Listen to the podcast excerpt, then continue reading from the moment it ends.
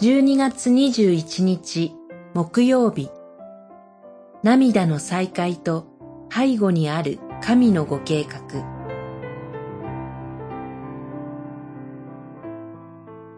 創世記46章神は言われた。私は神、あなたの父の神である。エジプトへ下ることを恐れてはならない。私はあなたをそこで大いなる国民にする。46章3節愛する息子のヨセフが生きているとの知らせに、父、ヤコブは気を失いそうになりました。しかし、気を取り直して、一族全員がエジプトへと旅立ちました。ヤコブは道中で神に生贄を捧げて礼拝しました。するとその夜、神が幻の中でヤコブに、私はあなたをそこで大いなる国民にする。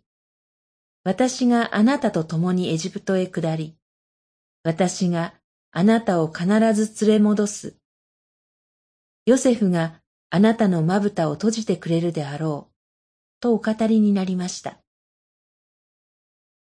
ヤコブがヨセフとエジプトで再会することの背後に、神がアブラハムに約束した子孫の繁栄と土地取得の約束がありました。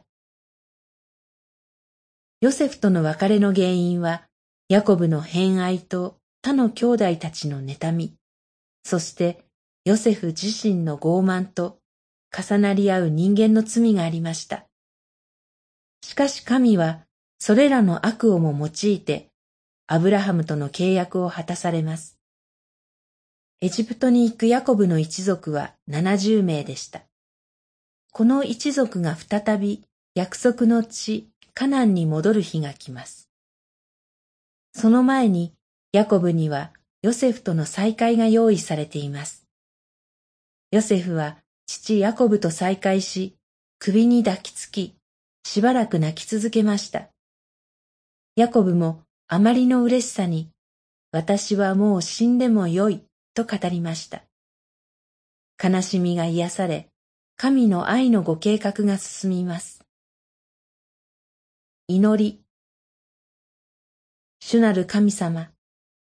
悪をも用いて、救いの道を開かれる道からを賛美します。